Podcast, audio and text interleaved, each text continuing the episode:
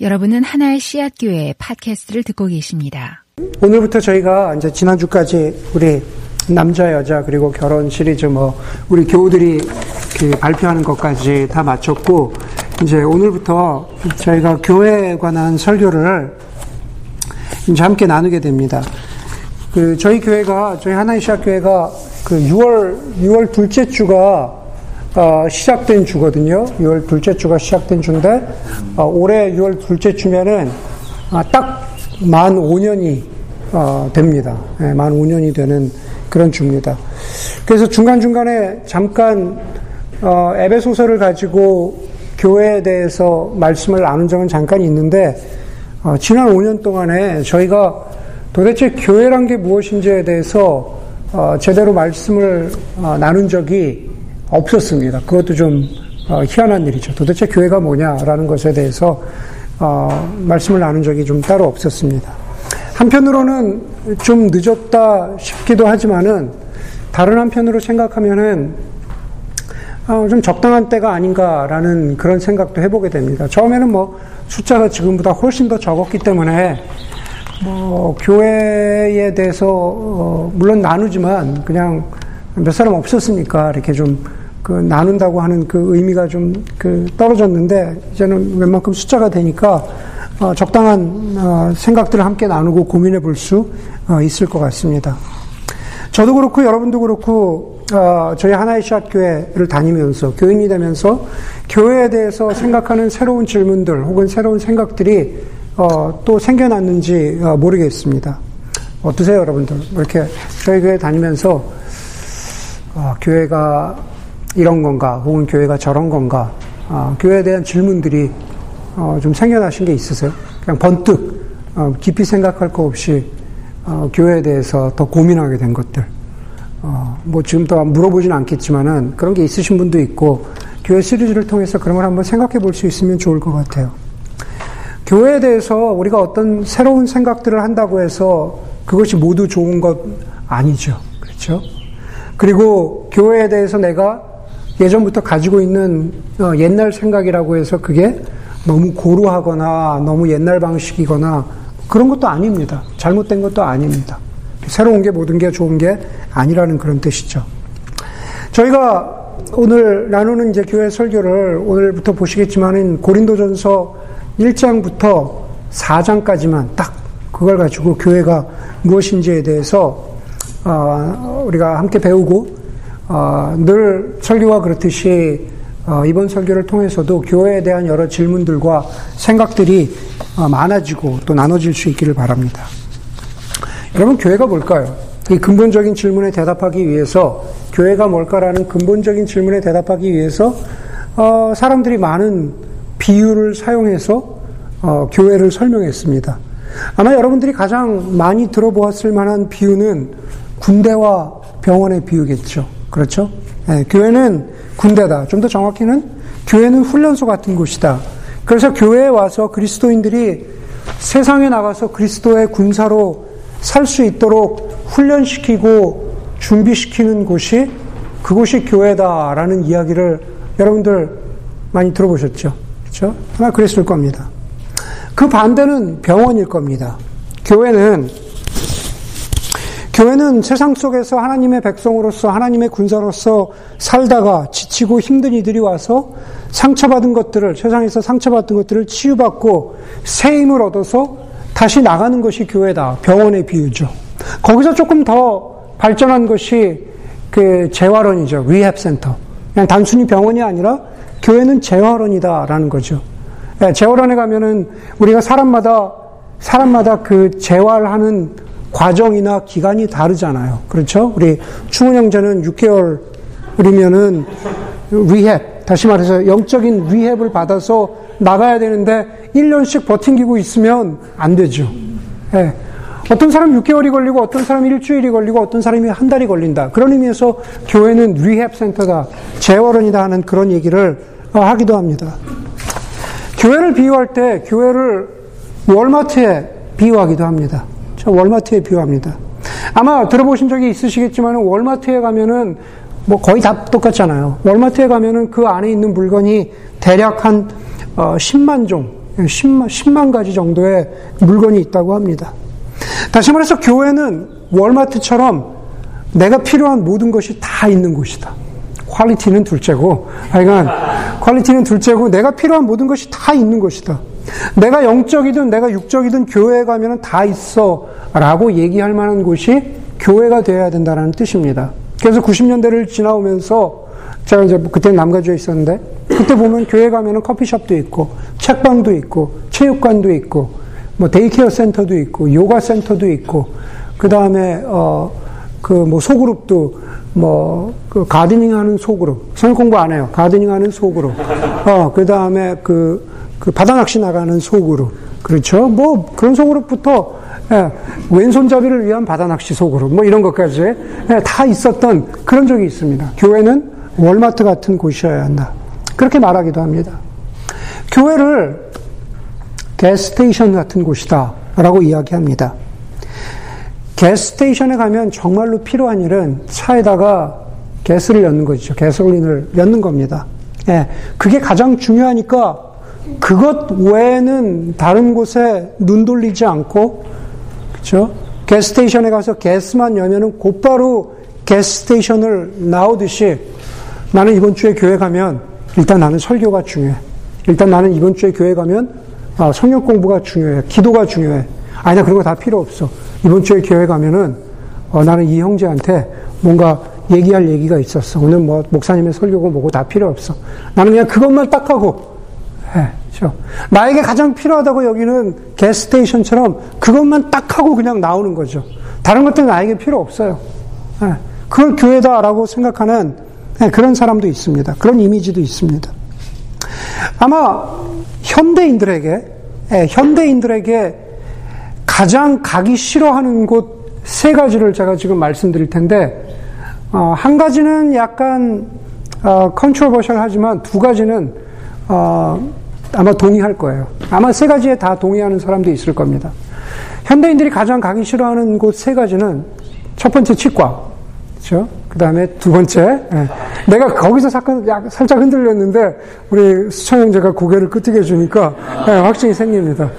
두 번째로 현대인들이 가기 싫어하는 곳은 뭐 현대인들이 아니라 사람들이 가기 싫어하는 곳은 어, towing car garage. 그렇죠? 차가 towing 됐는데 안 갈 수가 없어. 가기 너무너무 싫은데 가서 cash 내야 되고 짜증 나는데 어쩔 수 없이 가야 돼. 가야 되죠. 세 번째로 가기 싫은 곳 DMV office. 아, 가야 돼. 가야 되는데 어쩔 수 없이 가야 되는데 가기는 싫어요. 어떻게 하면 빨리 빨리 나올 수 있을까? 그런 그런 고민을 합니다. 어떤 사람들에게는 교회가 치과나 토잉카 거하지나 그다음에 DMV 오피스 같은 곳일 수 있습니다. 아마 그런 사람들에게 교회의 모습, 신앙의 모습은 주일에 교회 가지 않으면 하나님께 하나님께 벌 받을까봐 억지로 가는 그러한 종류의 그것을 신앙이라고 얘기할 수 있을지 모르겠지만은 그러한 종류의 신앙으로 길들여져 왔는지 모르겠어요. 그러니까 치과 가듯이 토잉카 그라지 가듯이 DMV 가듯이 뭔가 가서 도장을 찍고 뭔가 가서 하긴 해야 되는데 너 가기 너무 싫은 거죠. 억지로 갑니다. 그냥 그냥 억지로 가는 게 그게 그게 교회의 예, 교회의 이미지일 수 있습니다.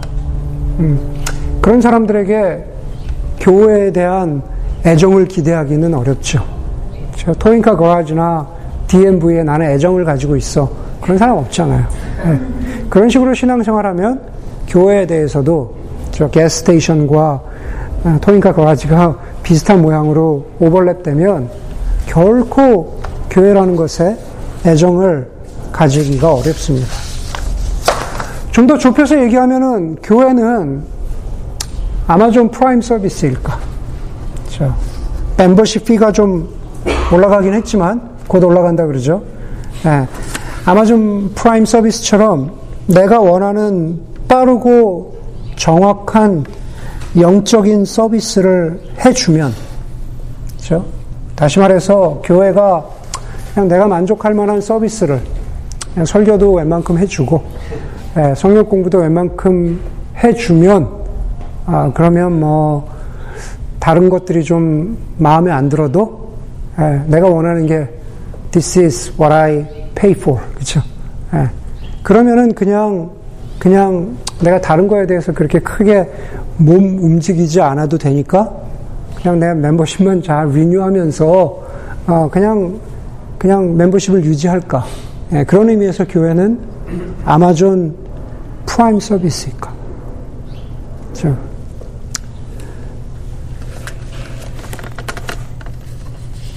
교회는 제가 이번 주말에 세일을 하고 있는데 제가 좋아하는 아리아이 매장 같은 곳일까? 네. 아리아이 아리아이 아시죠? 네, 아리아이 아시죠? 네. 아리아이 매장 같은 곳일까? 가면은 목사님처럼 이상한 아웃도어에 미친 약간 약간 이상한 사람들만 약간 뭐라 그러죠? 그 어, 그 좋은 말로 영어로 뭐라 그러죠? 이렇게 한 곳에 막 어? 어, 매니아. 네, 그쵸. 좋은 말로. 또라이 말고, 매니아. 어. 그냥 매니아들만, 매니아들만 모여서 누가 뭐라든 나는 거기다가 뭔가 내, 내 시간과 에너지를 들이는 그런 사람들일까. 교회는 여기 미들필드 쭉 가다 보면은 있는 그 필스 커피 같은 곳일까. 예. 아니면 저기 우리 샌프란 주민들도 계시는데 샌프란 저 한 구석에 가서 가면 있는 그 무슨 뭐죠? 앤디스타운 같은 그런 커피집일까? 무슨 얘기냐면 아무도 모르고 허름하지만 필스 커피에 가서 아이스 모히또 사 먹듯이 앤디스타운에 가서 무슨 라테를 사 먹듯이 허름하지만 나는 기꺼이 가겠다고 그렇게 돈을 지불하고 혹은 시간을 들이고 찾아가는 곳일까? 예. 계속 그렇게 좁혀가다 보면 여러분들 우리 교회는 어떤 곳일까?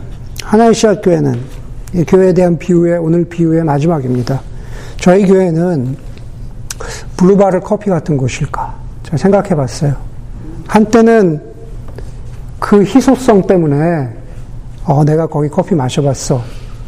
한때는 그 희소성 때문에 아, 나 그 교회 다녀.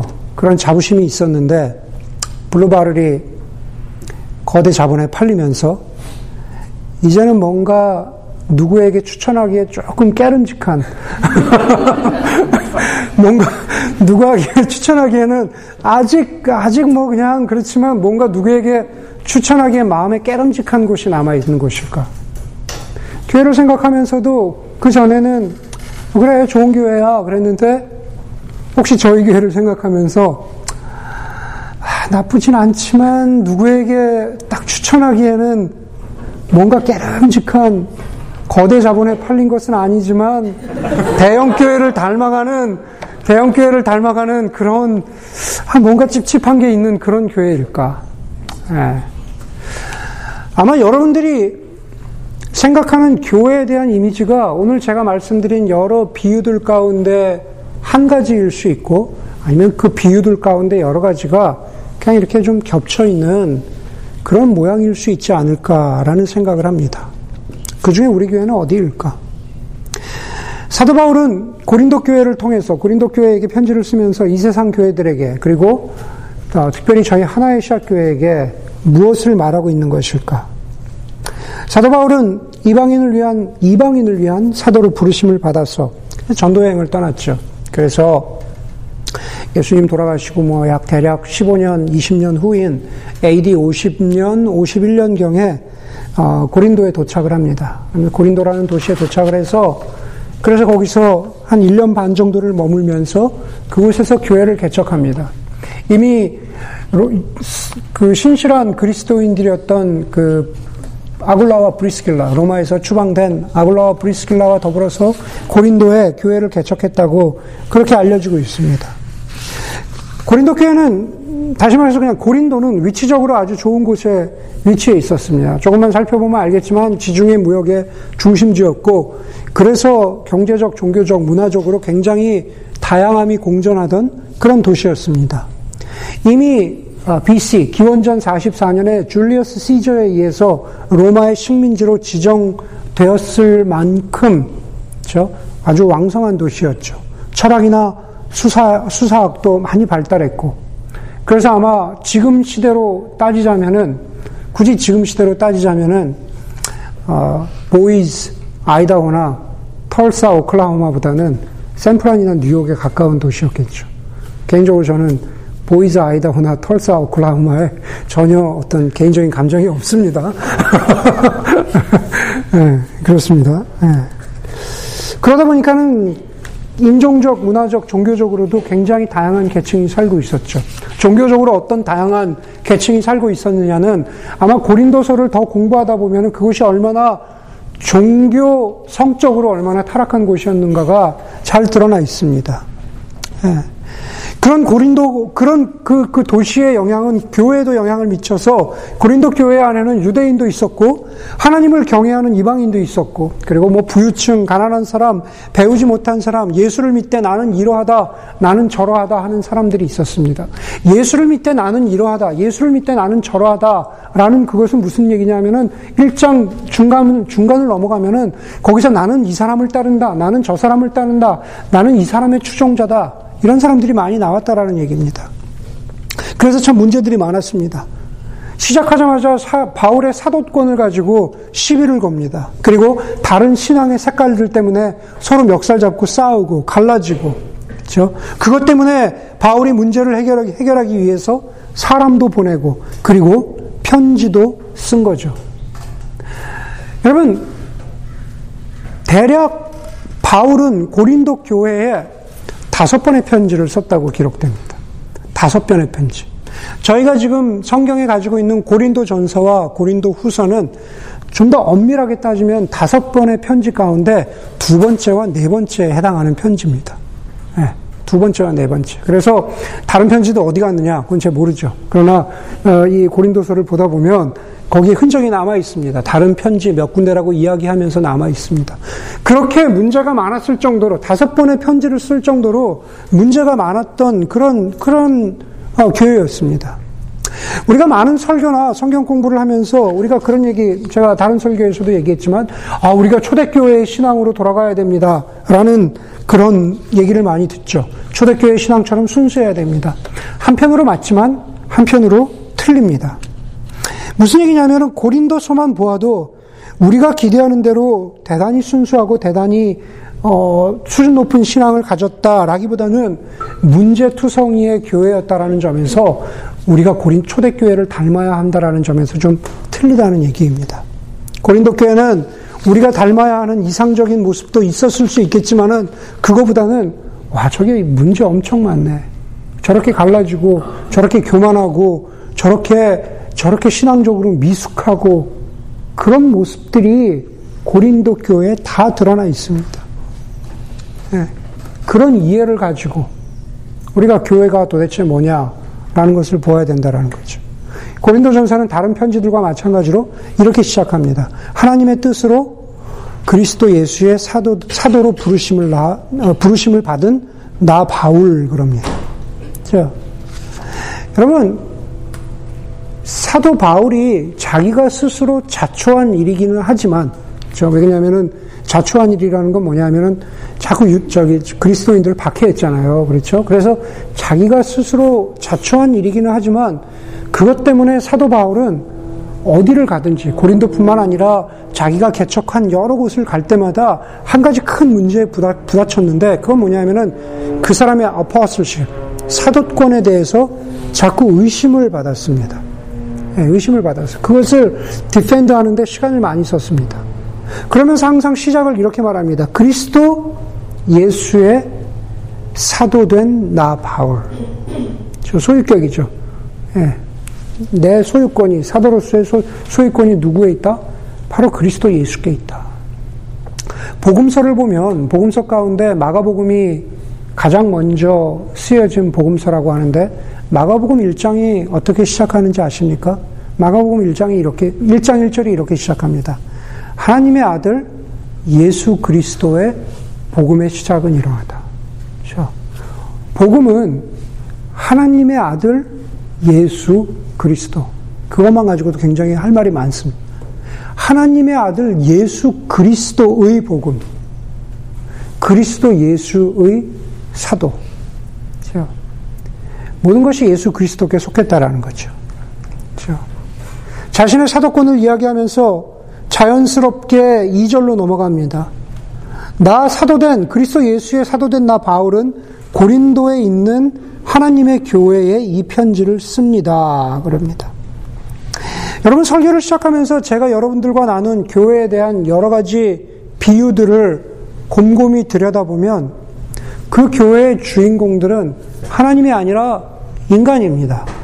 제가 보기엔 사람입니다. 그렇죠. 바로, 바로 나입니다. 훈련과 치료를 받는 것도 나입니다. 그렇죠. 가서 게스테이션에서 게스를 엿듯이 교회 가서 무엇인가 유익을 얻는 것도 나죠. 허름한 곳이라고 가서 커피숍에 가듯이 교회 와서 무엇인가 유익을 얻는 것도 나고, 어, 하나님께 벌 받을까봐 DMV나 치과 가듯이 가는 것도 납니다. 어.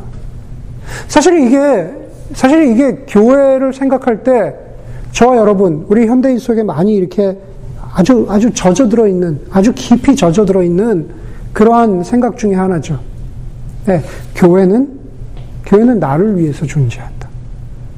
이건 맞는 말이지만은 사실은 그것은 굉장히 우선순위가 뒤로 밀리는 second way입니다. 교회, 교회가 나를 위해서 존재한다. 우리 가족을 위해서 존재한다. 네. 그렇게 생각하기 시작하면 네, 교회는 제가 좋아하는 비유 가운데 하나인데 예, 여러 가지를 저글링 하는 것들 가운데 하나가 되는 거죠. 그렇죠? 직장, 가정, 뭐 돈, 휴가, 예, 교회 몇 가지를 이렇게 저글링을 하다가 예, 예, 아이 교회 놓자, 예, 가족 놓자 그렇게 되는 겁니다. 그래서 성경에서 뭐라고 얘기하냐면 교회는 나 나 사도된 바울은 고린도에 있는 하나님의 교회에게 편지합니다. 그렇죠. 하나님의 교회에 편지합니다. 어려운 말 아니죠. 교회는 나의 교회, 사람을 위해서 존재하는 교회가 아니라 하나님의 교회라는 겁니다. 그것은 그리스도 예수의 사도된 바울, 하나님의 아들 예수 그리스도의 복음과 같은 그, 그런 것들과 같은 영적인 의미를 갖고 있습니다. 교회의 주인, 교회의 주원은 바로 삼위일체 하나님입니다. 그런데 우리는 많은 경우에 교회는 월마트야 해. 교회는 뭐 필스 커피 같은 곳이어야 해. 교회는 이런 곳이어야 해. 라고 하는 나만의 생각을 교회에 주입시키기 때문에 사실 교회에서 생기는 많은 갈등과 아픔은 교회가 누구의 것이냐라고 하는 것에 대한 오해와 착각에서부터 시작되는 경우가 많습니다. 교회는 제 교회가 아닙니다. 여러분들이 많이 생각하기에, 어우, 어, 목사님 교회 다니시는 분, 그분 있잖아요. 뭐 이렇게 얘기하잖아요. 우리 흔히 얘기하지만, 뭐 흔히 그렇게 표현은 그렇게 할 수 있지만, 제 교회가 아니죠. 네. 그렇다고 여러분의 교회도 아닙니다. 하나님의 교회죠. 하나님의 교회라고 할 때, 교회를 일으키는 단어는, 교회를 가리키는 단어는 에클레이시아입니다. 헬라어로 에클레이시아. 에클레이시아는 영어로는 calling. 그렇죠. 부르심을 받은 사람들의 모임이죠. 교회, 에클레이시아는 부르심을 받은 사람들의, calling을 받은 사람들의 모임입니다. 하나님의 교회라는 주인이 누구냐는, 누구냐라고 하는 것과 일맥상통합니다. 하나님의 부름을 받은 그 모임은 사도 바울이 계속해서 설명합니다. 그리스도 예수 안에서 거룩하여지고 성도로 부르심을 받은 여러분에게 문안합니다. 하나님의 교회에게 편지하는데 하나님의 교회 그 에클레시아는 부르심을 받은 사람들은 어떤 사람들이냐? 그리스도 예수 안에서 거룩해지고 성도로 부르심을 받은 사람이라는 뜻입니다. 여러분 그리스도 예수 안에서 거룩해졌다라는 게 무슨 무슨 말일까요? 아니 거룩 거룩하다라는 게 무슨 말일까요? 네, 거룩하다. 하나님은 거룩하시다. 교회는 거룩하다. 강대상은 뭐 예를 들면 거룩하다. 여러분, 성경에서 하나님은 거룩하다라고 하는 뜻은, 원래 뜻은 하나님은 구별되었다라는 뜻입니다. 하나님은 우리와 다르다. 우리는 창조물이고 우리는 죄를 가지고 태어난 존재고 하나님은 온 우주의 창조주이시고 예수 그리스도는 우리와 다르다. 예수 그리스도는 하나님이시다. 예수 그리스도는 하나님은 구별되었다. 그게 바로 원래 거룩하다의 본 뜻입니다. 하나님이 우리를 거룩하다 하셨어요. 교회를 거룩하다고 하셨다. 우리는 어떤 면에서 거룩하게 구별되었고, 우리는 어떤 면에서 구별된 모임으로, 구별된 사람들의 모임으로 우리가 부르심을 받았냐라는 거죠. 저와 여러분, 우리 모두 부르심을 받았는데, 구별된 모임으로. 네. 가장 중요한 것은 그리스도 예수 아니라고 하는, 저, 헬라어로 보면 엔 크리스토 그러거든요. 그리스도 예수 안에. 사실은 서신서에 나오는 그리스도 예수 안에라는 그 구절은 모두 다 구원받은 하나님의 백성의 정체성을 이야기하는 거죠. 우리가 구별되었다라는 것은 죄로부터 구별되었다. 하나님의 진노로부터 구별되었다. 우리는 구원받은 새 생명을 얻은 사람으로서 구별되었다라는 뜻으로서 거룩하다라고 그렇게 그렇게 불리워지고 있는 겁니다.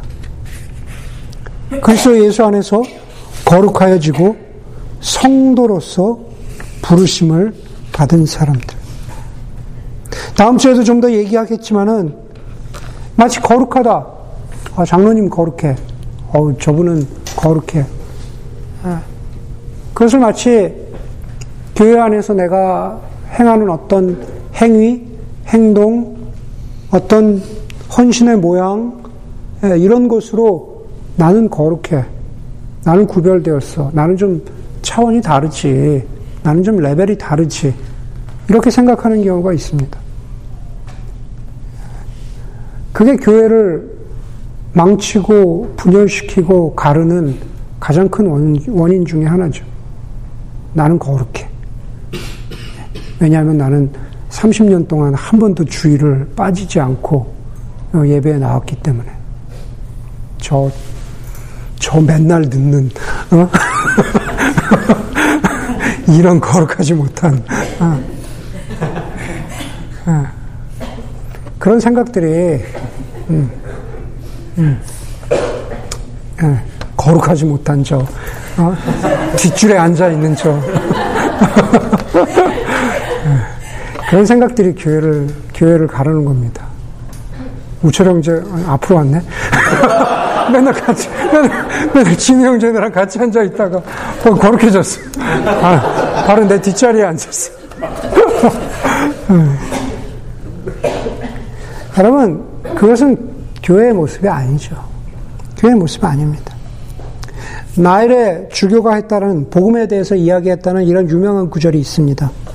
복음이라는 것은 한 거지가 거지가 좀 화려하네. 복음이라는 것은 한 거지가 다른 거지에게 땅이 어디에 있는지를 알려주는 게 복음이다 그랬어요. 한 거지가 복음이라는 것은 한 거지가 다른 거지에게 땅이 어디에 있다는 것을 알려주는 게 복음이다 그랬어요. 물론 빵은 복음이죠. 그 빵, 그 복음을 먹지 않으면, 먹으면 죽지 않고 산다라는 거. 그거 가르쳐 주는 거죠. 그것을 교회에 대입해 보면 그런 거죠. 교회는 한 거지가 다른 거지에게 너 어디 가면은 빵을 찾을 수 있어 라고 알려주는 그 location, 그것을 알려주는 게 그게 교회의 모습인 거죠. 그런데 여러분, 우리가 여기서 이 문장에서 무심코 넘어가면 안 되는 게 뭔지 아십니까? 빵이 아니에요. 거지입니다, 거지. 네. 여전히 먼저 빵을 먹기는 했는데 그렇다고 부자가 된 게 아니란 거예요. 여전히 여전히 거지라는 거예요. 여전히 우리의 정체성은 내가 먼저 빵 먹었으니까 나는 부자. 예, 너는 거지 이게 아니다라는 거예요. 빵의 핵심이 있지 않고 그 문장의 핵심은 거지에 있어요. 우리 우리의 정체성 거지에 있다라는 겁니다. 그런데 교회의 영적인 태도가 사실은 그래야 하거든요. 우리가 거룩해졌다라는 것은 내가 너와 다르다 그런 계급의식, 차별의식이 아니라 우리 모두 같은데, 우리 모두 그 은혜를 받을 만한 자격이 없는 사람들인데, 하나님께서 이 거지 같은 나에게도 하나님께서 빵을 주셨다. 이 거지 같은 나에게도 빵을 주셨다. 빵에 복음에 하나님의 임재 앞에 조금 더 가까이 간 사람으로서 아직 빵에서 멀리 있는 사람을 빵 가까이 복음 가까이 이끌어주는 게 그게 하나님의 거룩하심으로 부르심을 받은 성도라는 의미죠. 성도. 성도로 부르심을 받았다. 세인트라 그러죠. 하나님의 교회 혹은 거룩하심으로 부르심을 받았다. 성도. 예, 사실 말만 다르지 사실 다 같은 말입니다. 그런데 왜 사도 바울은 그것이, 그것들이 다 다른 것인 것처럼 두 번으로 나누어서 이야기하는 것일까? 오스키니스가 소명이라는 책에서 그렇게 얘기했잖아요. 그리스도인들은 1차적인 소명이 있고 2차적인 소명이 있다. 1차적인 소명은 하나님의 교회로, 거룩하심으로, 죄에서 구원받은 새 생명 얻은 그러한 하나님의 자녀로 부르심을 받았다는 의미에서 1차적인 소명이 있고, 그렇게 부르심을 받은 모든 그리스도인들은 2차적인 소명이 있다 그랬죠. 그것은 바로 우리가 우리의 삶 가운데에서 받은 소명이죠. 저는 목사로, 학생으로, 학생으로 직장인으로, 주부로, 뭐 여러 가지 모양으로 그렇게 2차적인 소명을 받은 것이 우리의 소명이라고 이야기하죠. 에베소서 2장 10절에도 우리는 하나님의 작품입니다. 선한 일을 하게 하시려고 하나님께서 그리스도 예수 안에서 우리를 만드셨습니다.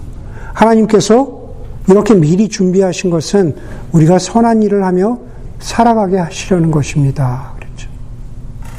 우리를 거룩하게 부르시고 우리를 성도로 부르신 것은 첫 번째로 하나님의 자녀 삼아 주시지만 두 번째는 그 안에서 선하고 옳고 아름다운 일을 하면서 살아갈 수 있도록 그렇게 부르셨다라는 겁니다.